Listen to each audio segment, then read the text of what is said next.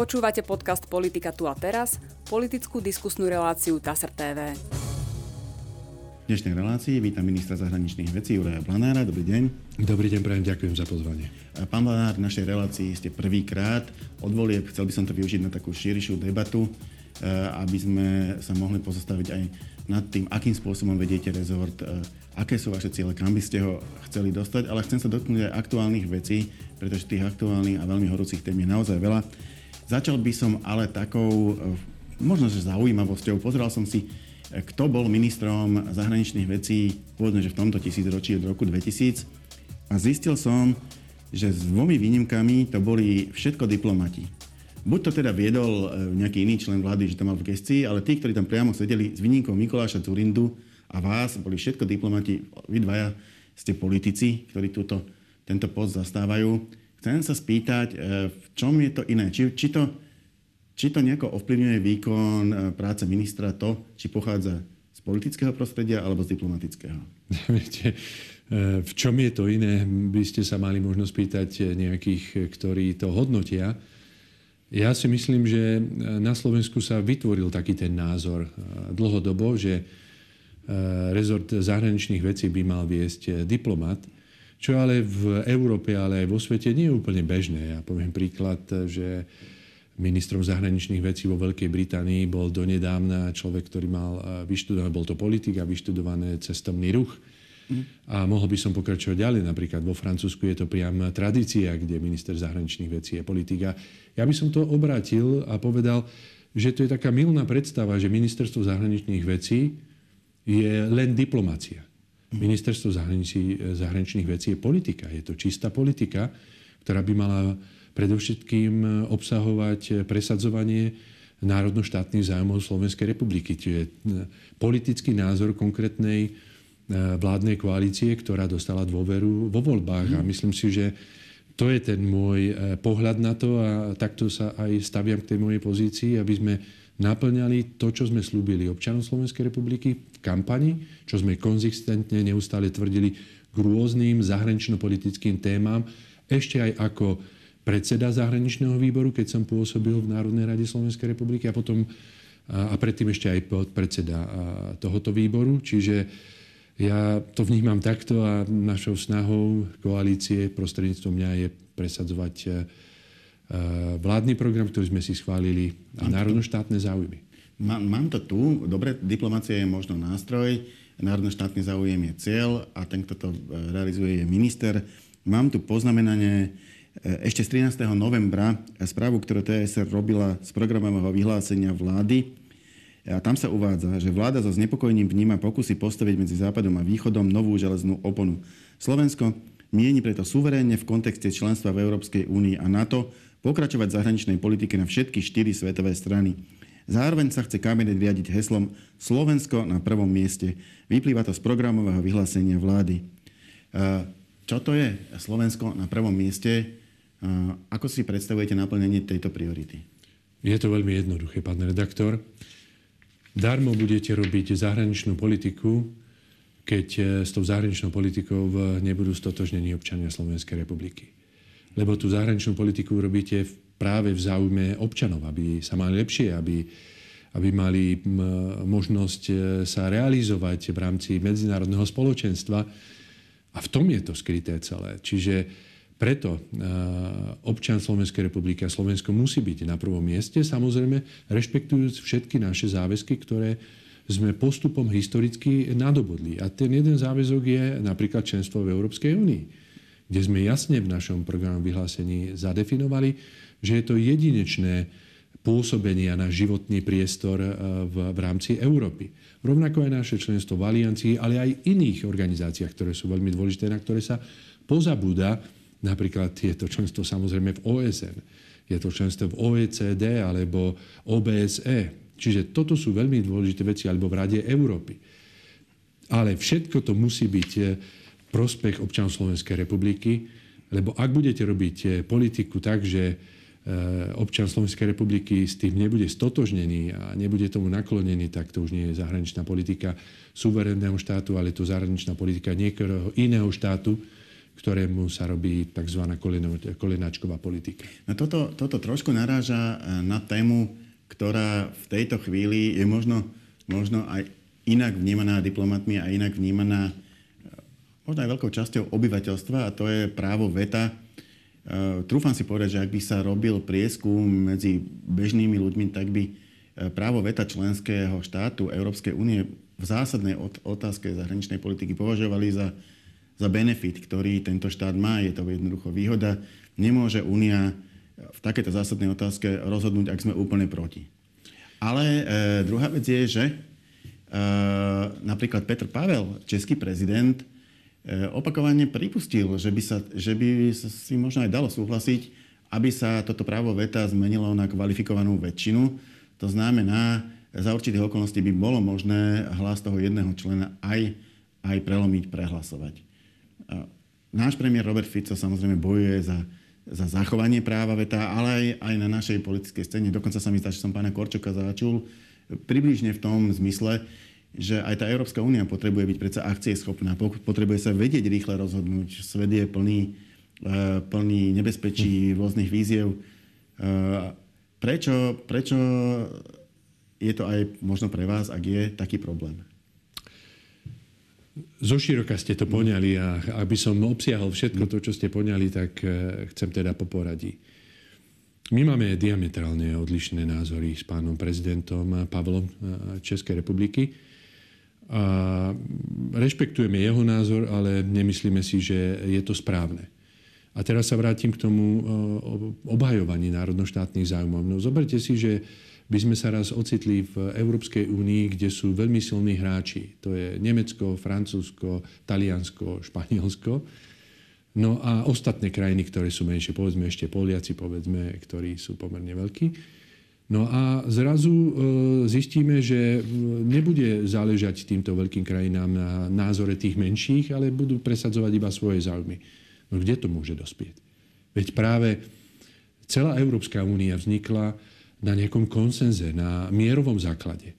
Na tom, aby sa všetky tie národy, ktoré sa dali dohromady v Európskej únii, vždy dokázali dohodnúť. Aj keď to bolo veľmi ťažké, ale ukázalo sa, že tá dohoda, ktorá sa urobila za tým stolom, aj keď bola možno ťažká, bola trvalo udržateľná a viedla k mieru. Ako náhle by došlo k tomu, že by boli potierané názory niektorých ďalších, to je otázka času, kedy by to bol začiatok konca Európskej únie.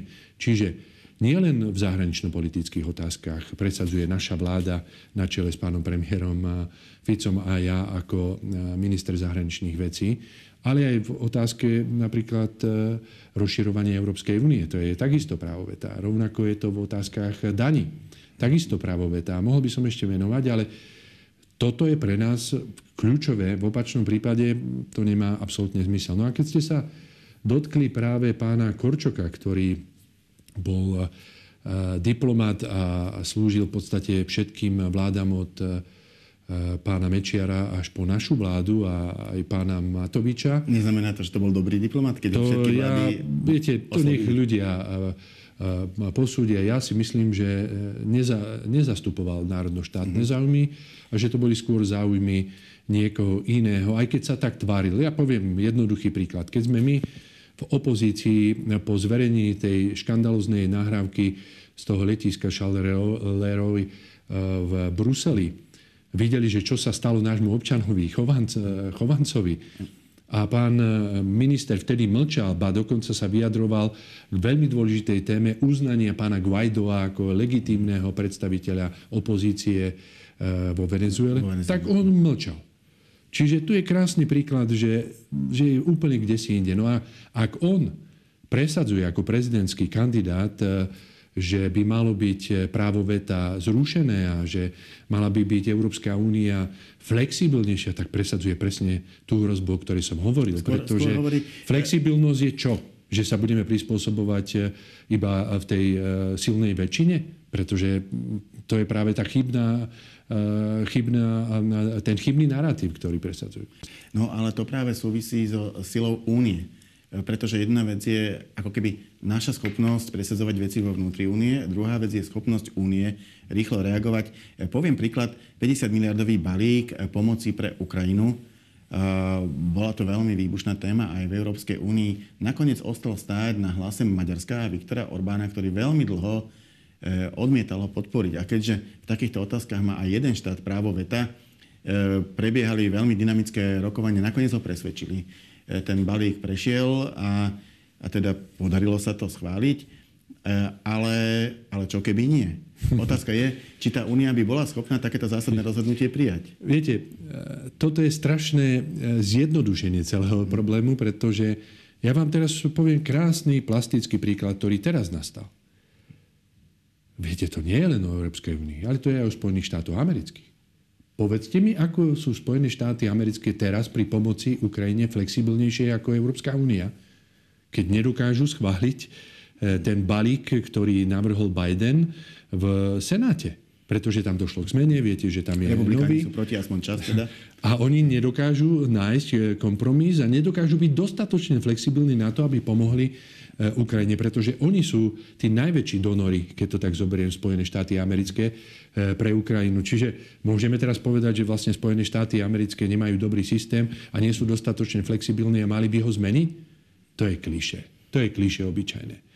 Ja si myslím, že je dôležité, aby sa vždy nachádzala politická dohoda. Aj politická v rámci Európskej únie, lebo ak sa nenájde, to naštrbí tie vzťahy natoľko, že začnú procesy, ako sú Brexit a takéto veci. A to nikto z nás nechce.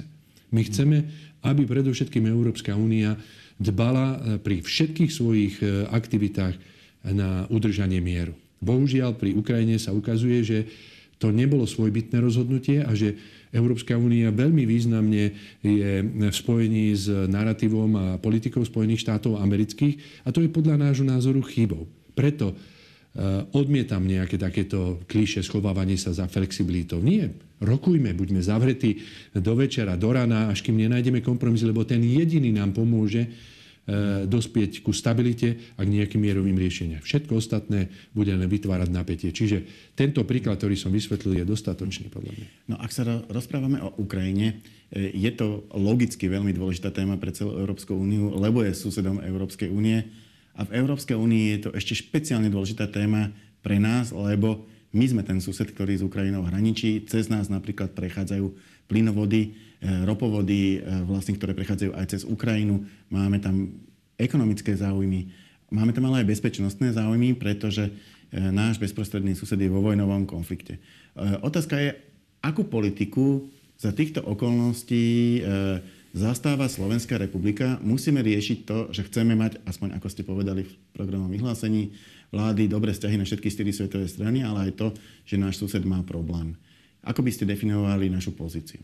Už tá pozícia je veľmi jasná a definujeme a ešte keď sme boli aj v opozícii, že tento konflikt nemá vojenské riešenie a je potrebné hľadať všetky možné spôsoby, ako nastoliť prímerie a, a mier, pretože už o tom hovoria aj odborníci z hľadiska vojenského, či už to bol Mark Milley, predstaviteľ Spojených štátov amerických, eh, alebo to bol veliteľ východného krídla NATO donedávna, ktorý sa vyjadril rovnako, že tento konflikt eh, zamrzol. Čiže toto je naše riešenie a my chceme pomáhať, keď už to nastalo, humanitárne a v tých oblastiach, ktoré pomôžu zmierňovať dôsledky tej vojny v Ukrajine Jednoznačne sme povedali, že je to porušenie medzinárodného práva zo strany Ruskej federácie, ale zároveň odmietame tento prístup, že sa tu bude e, vytvárať nová železná opona. Môj názor vám poviem teraz e, aj ako ministra zahraničných vecí. Európske spoločenstvo a v celosvetové spoločenstvo malo byť všetko preto, aby tento konflikt nebol. A boli tam nástroje. Veď zoberte Minské dohody. Minské dohody viedli k nejakému kompromisu Avšak dozvedeli sme sa po vyjadrení pani Merkelovej, e, potom ako už e, nebola síce kancelárková, ale povedala, že Minské dohody e, západný svet nebol pripravený nikdy dodržať. Mal to byť len nástroj získať čas, aby sa mohla Ukrajina vyzbrojiť proti Rusku. No, čo to potom tomu Rusku povedalo? Že my vám nedvorujeme Rusi a v každom prípade budeme proti vám bojovať. A, a to bola obrovská chyba. Skôr ako nástroj dočasný na zamrznutie, zastavenie, vyslovenie bojov ale nie ako definitívne riešenie? Myslíte si, že mohli byť definitívnym riešením toho konfliktu? Určite áno, ja som o tom presvedčený, pretože oni e, dávali nejaký nástroj autonómnosti v tých oblastiach, ktoré sú predmetom záujmu Ruskej federácie, kde chce Ruská federácia chrániť e, ruský hovoriace obyvateľstvo, ktoré bolo diskriminované. Je to nadrhšie, ale bola to nejaká platforma, ktorá predovšetkým predchádzala vojne. Vojna je to najhoršie riešenie, ktoré vôbec môže nastať. Dokonca Ruská federácia žiadala aj za ruky o to, že sa nebude rozširovať NATO o Ukrajinu ďalej a že bude e, Dostaneme sa dodržiavať, sa, sa e, dodržiavať princíp, ktorý bol schválený aj v rámci OBS, že žiadna bezpečnosť krajiny sa nemôže budovať na úkor inej bezpečnosti. A v tomto podľa môjho názoru medzinárodné spoločenstvo zlyhalo a nepredišlo sa tomu konfliktu a to ma veľmi mrzí. K tomu na to sa dostaneme. Ešte mám jednu otázku k týmto ukrajinským vzťahom. E, pán premiér mal stretnutie s Denisom Šmíhalom, ukrajinským e, premiérom. Ako hodnotíte výsledky toho stretnutia? Lebo bolo o tom aj celkom e, veľa debát, kto povedal, čo povedal a aké to bude mať následky. Napríklad ohľadom tranzitu plynu cez Ukrajinu. Skončí sa, alebo sa nájde nejaké politické riešenie? Ja hodnotím túto návštevu, ktorej bol som súčasťou aj s ostatnými kolegami ministrami, E, za pozitívnu, pretože bola pragmatická, vecná, bez akýchkoľvek e, zbytočných politík. Všetko sa pripravilo po telefonáte, ktorý mal e, premiér Robert Fico s pánom premiérom Ukrajiny Šmihalom. Urobili sme to tak, aby to bolo operatívne a zaoberali sme sa vecnými záležitostiami. Podpísala sa tam nejaká vzájomná dohoda o tom, že budeme aj spoločne zasadať ako vlády s ministrami, ktorí budú vecní pre jednotlivé záležitosti, ktoré sa týkajú pomoci Ukrajine, predovšetkým v oblasti humanitárnej, ale aj pri odmiňovaní a tak ďalej. Čiže hodnotím to ako veľmi pozitívne stretnutie a hlavne zamerané na, na výsledok. A to je náš cieľ, ktorý sme vtedy aj si stanovili. Čiže pripravuje sa zasadnutie oboch vlád, kde budeme hľadať riešenie, ako ešte viacej pomôcť e, Ukrajine zmierňovať dôsledky vojny. Mám tu ešte poznámočku k vašej ceste e, do Rumunska. E, rokovali ste o rozšírení šengenského priestoru. To je zase susedia, ale z tej, z tej južnej strany. Slovensko podporuje vstup Rumunska a Bulharska do šengenského priestoru. Vyjadrili ste sa, že by mohol byť reálny už tento rok. Prečo ho podporujeme a či si myslíte, že teda tento rok je to už len formalita a koncom roka e, sa tam všetci zídeme?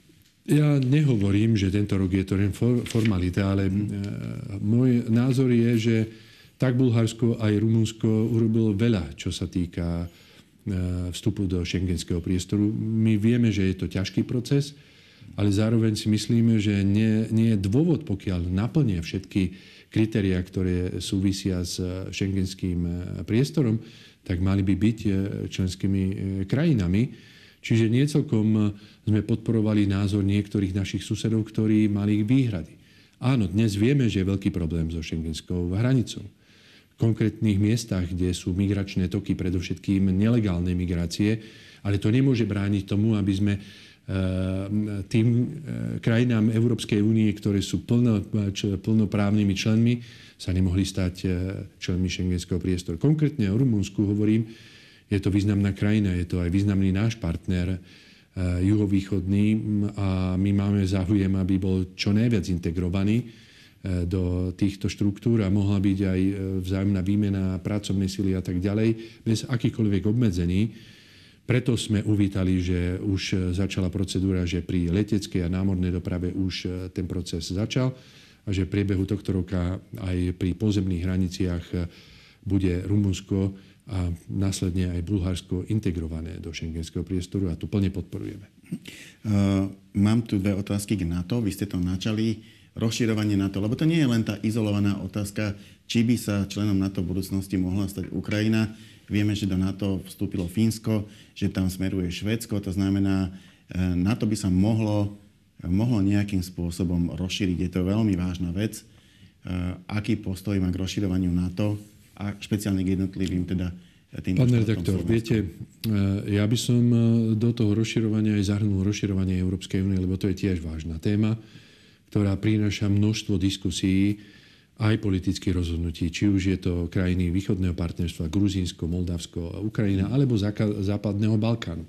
Tam a s tým súvisí, áno, a tam som bol a sme riešili aj toto, pretože nemyslíme si, že by mal byť použitý nejaký dvojaký meter. Len preto, že chceme pomôcť Ukrajine, tak budeme veľmi rýchlo urýchlovať, aby sa stala členom, aj keď vieme, že nemôže byť členom, pokiaľ je tam konflikt. A Západný Balkán, kde sa snažíme E, všemožne, aby konečne došlo ku dohode po komplikovanej občianskej vojne, ktorá tam bola a integrovali ich za ten stôl pomyselný, ktorý zaručuje nejaký mier. Srbsko, aj Čierna hora rokujú. Tak by bolo dobre. Ale tie rokovania sú ale do, spomalené. Dokončím, áno, vrátim sa aj k tomuto, ale dokončím teda to NATO. Hmm. Uh, byť členom NATO nie je, uh, uh, nie je niečo, čo máme garantované. Každá krajina má právo požiadať o členstvo v NATO, ale potom samotné krajiny musia, ktoré sú členské krajiny eh, NATO, rozhodnúť, že či to je pre prospech eh, NATO a celosvetového mieru ako takého. Tiež musia a tak tomu, všetky. A tak tomu pristupujeme a musia byť eh, konsenzuálne všetci s tým vyrovnaní. Napokon vidíme, že dodnes Švedsko ešte nie je členským krajinou NATO, pretože zatiaľ Maďarsko neratifikovalo ich členstvo. Čiže toto je náš prístup, že to nie je automatické členstvo, ale musí sa zvažovať, e, že či to prinesie e, v celosvetovému mieru niečo alebo nie. Preto náš názor s odstupom času po bukurestskom samite NATO vnímame, že e, členstvo Ukrajiny v NATO by bolo vážnym narušením svetového mieru a preto keby nastala takáto situácia, že by sme za naše vlády mali sa k tomuto vyjadriť, tak s najväčšou pravdepodobnosťou by sme za súčasnej situácii boli proti. Teraz k tomu e, západnému Balkánu. Západný Balkán, viete, že bol komplikovaný a Slovensko tam bolo veľmi angažované a stále je, pretože tam boli naši diplomati ešte. Dodnes tam pôsobí ja si pamätám, že pán Lajčák v súvislosti Prištinou a Belehradom ako vysoký predstaviteľ Európskej únie. V minulosti on mal totiž to dôveru ako keby viacerých tých strán konfliktu. Ja som ho zažil v Belehrade krátko po tej, e, vlastne po tej vojne, ešte to tam bolo celé rozbombardované. A, a on už vtedy pôsobil ako ten, s ktorým sa rozprávali aj Srbí, ale rozprávali sa s ním aj Albánci, vlastne všetky tie tie ako keby krajiny konfliktu. A tam si urobil veľké meno, ktorému myslím doteraz zostalo. Čo je len dôkazom toho, že slovenská diplomácia napriek tomu, že v roku 1993 vznikla na Zelenej luke, dokázala sa postaviť a byť rešpektovanou na celom svete, však napokon pán Lajčák bol aj e, predsedom válneho zhromaždenia, čo bola prestížna záležitosť. Čiže z tohto pohľadu, vrátim sa k tomu Balkánu, je dôležité, aby sme tú nádej, ktorú sme pred 20 rokmi vyslovili pre občanov západného Balkánu, že raz budete členmi Európskej únie, naplnili. Lebo ak to budeme robiť tak, že ukážeme, no tak Ukrajina je vo vojne, tak urobíme politické rozhodnutie, aby sme im akože pomohli, ale na vás sa vykašleme, no tak to bude obrovská frustrácia, ktorá môže viesť len k zbytočnému ďalšiemu nápetiu. My potrebujeme práve to napätie zmierňovať, integrovať ich do spoločného priestoru, dostať ich za ten pomyselný stôl a tam obrusovať všetky tie hrany, ktoré sú ešte stále veľmi silné. Napokon vnímate ten problém medzi Prištinou a Belehradom. To posledné vyjadrenie Centrálnej banky Kosova o tom, že nebude akceptovať e, srbskú menu pre Srbov, ktorí tam žijú. To sú všetko veľmi citlivé záležitosti. Preto sme za to, aby sa pristupovalo k tým krajinám naozaj veľmi zodpovedne, tak, aby nebola frustrácia v očiach, v očiach občanov Západného Balkánu voči Európskej únii.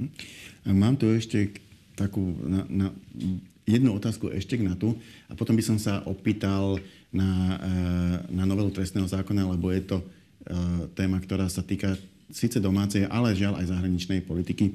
K tomuto NATO bude júlový summit bude svojím spôsobom slávnostný, na to si bude pripomínať 75 rokov od svojho vzniku, ale pre nás to bude, ak si 20. výročie, to znamená, budú to dve okrúhle výročia, ale nebude to samozrejme iba slávnostný summit. Spomínali ste veľmi vážne otázky rozširovania na to, ktoré krajiny, ktoré nie. E, ťažko si predstaviť, že by sa to tam proste nepreberalo. E, pripravuje už Slovensko svoju pozíciu, z ktorou tam pôjde? Naša pozícia je v podstate stále jasná.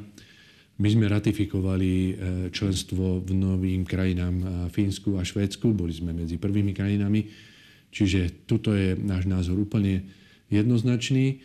A rovnako budeme sa snažiť, e, aby NATO predovšetkým malo vo svojom vienku tie základné veci, a to nie len obranné, ale aby všetky veci, ktoré sa týkajú obrany tohoto spoločenstva, sa riešili mierovou cestou. Lebo to je aj v preambule samotnej zmluvy na to ako jedna z prvých zmienok, ktoré by sme mali brať do úvahy.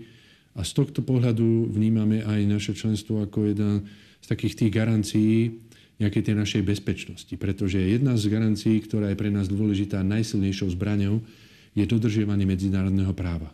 To budeme vždy presadzovať, je to náš národno-štátny záujem a odmietame, aby sa pozeralo na dodržiavanie medzinárodného práva eh, rôznym, eh, rôznou optikou, keď ho tzv. dobrý E, nedodržiava a keď ho tzv. zlý nedodržiava. Medzinárodné právo sa musí dodržiavať vždy. Ale čo je dôležitá vec? teraz na Kosovo, že sme ho neuznali? Kosovo, Irak, e, tam boli porušené medzinárodné práva, boli to vlastne naši partneri z NATO, ktorí porušili medzinárodné právo. A videli ste, že by sa dialo niečo podobne, ako sa deje voči Rusku, ktoré porušilo medzinárodné právo. Tie šialenstva o tom, že sa nezúčastnia americkí športovci na olympijských hrách alebo na svetových šampionátoch, alebo v KHL. Tak to šialenstvo nebolo také, len preto, že to boli Spojené štáty americké, ale rovnako porušili medzinárodné právo, ako to bola Ruská federácia. Čiže toto my odmietame. Ale čo je pre nás veľmi silné a dôležité, a pre alianciu e, ako benefit e, jednotlivých členov je článok 5. A to je tá kolektívna obrana, pretože my ako krajina v prípade, keby sme mali nejaký problém, tak e, by sme asi veľmi ťažko sa bránili. Ale keď máme kolektívnu obranu, tak v tom prípade si vieme pomôcť. A bodaj by v tej kolektívnej obrane bolo čo najviac štátov, ktoré by svojím spôsobom boli skôr za jedným stolom a nemuseli sme riešiť také veci, ako sa v súčasnosti riešia povedzme na Ukrajine a tak ďalej. Poďme teda k tej domácej, zároveň zahraničnej téme. E, a to je téma novely trestného zákona. E, bola by to klasicky domáca téma, je to náš trestný zákon, aj rušenie úradu špeciálnej prokuratúry, je to naša špeciálna prokuratúra, rozhoduje sa o nej na Slovensku či bude alebo nebude existovať, o tom rozhoduje náš parlament a naše ďalšie ústavné inštitúcie. Ale dostalo sa to aj na zahraničnú politickú scénu. Európsky parlament prijal uznesenie kritické k tomu, že sa to prijíma v skrátenom legislatívnom konaní. E, najnovšie, myslím, Progresívne Slovensko informovalo o tom, že Európska komisia poslala, e, poslala dva listy, ktorými upozorňuje, e, že nesúhlasí s tým procesom, akým sa to u nás prijíma a že to vytvára hrozbu na blokovanie nášho čerpania európskych prostriedkov. Tým pádom to už nie je iba domáca téma, ale aj zahraničná. Akú pozíciu má rezort zahraničných vecí k tomuto? Takú, ako má aj vláda Slovenskej republiky a ministerstvo spravodlivosti. Nás mrzí, že e, progresívne Slovensko a ešte ďalší opoziční poslanci v Európskom parlamente robia e, zlú krv pre Slovensko a poškodzujú jeho dobré meno čisto z politických dôvodov, pretože nedokázali presvedčiť občanov vo voľbách, aby im dali dôveru a vládli tu. A keďže tu je vláda, ktorá dostala dôveru, tak sa snažia namiesto toho, aby to riešili doma, riešiť to na pôde Európskeho parlamentu, čo je čisto politické stanovisko, nič viac. Ja poviem to oficiálne a dôležité aj pre divákov, ktorí nás sledujú. Premiér Robert Fico pri prvej návšteve v Bruseli sa stretol s šéfkov Európskej komisie von der Leyenovou aj povedal o úmysle, čo chceme urobiť s trestným zákonom. Bol otvorený, nič sme neskrývali. A zároveň požiadalo súčinnosť, aby sme sa vzájomne koordinovali pri dodržaní aký komunitér. To znamená, aby to bolo všetko v poriadku, otvorene diskutovali. Potom došlo k spojeniu medzi Ministerstvom spravodlivosti a pánom ministrom Suskom a komisárom Reindersom, ktorý má túto e, záležitosť na starosti. A dokonca pán minister ešte menoval svoju spolomocnenkyňu, pani doktorku Pirušikovú, ktorá úzko komunikuje s pánom Reindersom. A všetky veci, všetky otázky, ktoré sú, tak e, vysvetľujeme a máme aj informáciu od pána ministra Suska, že mm, v podstate všetky otvorené veci, ktoré boli, buď sme vysvetlili, alebo sme dokonca zapracovali v tom legislatívnom procese ešte pozmenujúcich návrhoch, ktoré boli predložené. Ja. Čiže z tohto pohľadu je náš postup absolútne otvorený, ničomu nebraníme. Jediná vec, ktorá tam ostáva, ale nie je vysvetlená a vysvetlená zo strany Európskej komisie, je skrátené legislatívne konanie.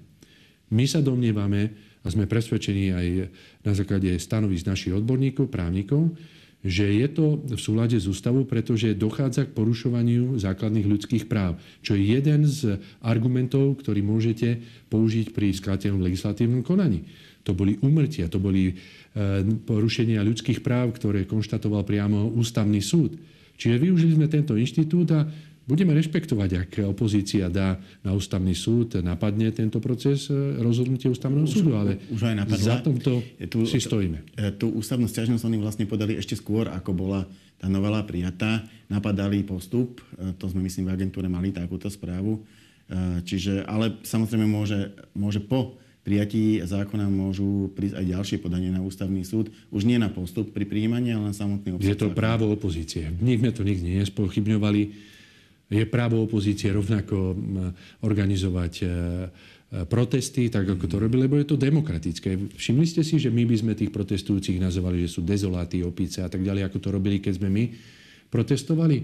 Je právo opozície využívať aj protesty na to, aby promovali svojho kandidáta na prezidenta Mana Kočoka, čo je úplne evidentné. Ale ešte raz sa vraciam k tomu. My sme otvorení, komunikujeme s Európskou komisiou otvorene a všade tam, kde by mohol dôjsť problém s európskym právom, tak sme všetko komunikovali. Ale to, čo robíme, je v súlade s ústavou, pretože v ústave nie je definovaný žiadny špeciálny e, prokurátor, je tam len generálna prokurátora, špeciálny prokurátor je nejaká nadstavba, ktorá sa ukázala, že zlíhala a že sa sprofamovala a že bola nástrojom práve na zneužívanie v politickom boji. Preto sa vraciame späť k tomu, čo tu bolo že sa integruje vlastne špeciálna prokurátora do generálnej prokuratúry a tá si bude vykonávať v zmysle ústavy všetky povinnosti tak, ako má. Moja posledná otázka by bola e, čisto k tomu praktickému výsledku, lebo tie uhly pohľadu sú, sú rôzne. Vy máte svoj, takisto ako vláda, takisto ako aj šéf ministerstva zahraničných vecí, zase iný uhol pohľadu má opozícia. E, môžete medzi sebou debatovať, umieňať si tieto názory. Čo bude ľudí zaujímať je, či budú problémy s čerpaním európskych peniazí. Viete to vykomunikovať, e, viete to zvládnuť, alebo naozaj hrozí, e, že sa, že sa nám zastavia peniaze? Viete, nachádzame sa v tesnej blízkosti volebnej kampane do Európarlamentu. A musíme aj toto vyhodnocovať, že dnes tie vyjadrenia majú aj tento charakter. My si vôbec ani len nepripúšťame, ani nemyslíme, že to, čo v súčasnosti e, opozícia rozvíjala na úrovni Európskeho parlamentu, môže mať akýkoľvek dopad na čerpanie európskych fondov, pretože nie sú na to absolútne žiadne dôvody. Absolútne. Je to len zbožné prianie e, opozície a opozičných e, poslancov Európskeho parlamentu, ako za každú cenu uškodiť tejto vláde, len preto, že neúspeli, ale škodia celému Slovensku. Nevidíme absolútne dôvod na zastavenie čerpania. Všetky Ekonomické záujmy Európskej únie sú chránené v našom legislatívnom práve. Rovnako v tejto novele trestného práva sa nič nemenilo z hľadiska sadzieb súvisiacich s porušovaním nejakých záujmov ekonomických Európskej únie, čo je základný predpoklad. Toto všetko tu je chránené. Čiže nevidíme žiaden dôvod. Je to len zbožné prianie opozície, ktorá bohužiaľ takýmto spôsobom len škodí celému Slovensku. Ďakujem pekne, to bola už posledná otázka nášho rozhovoru. Ja za účasť ďakujem ministrovi zahraničných vecí Juravi Blanárovi. Ďakujem aj ja za pozvanie, aj za diskusiu. A my sa v našej relácii opäť stretneme na budúci týždeň. Dovidenia.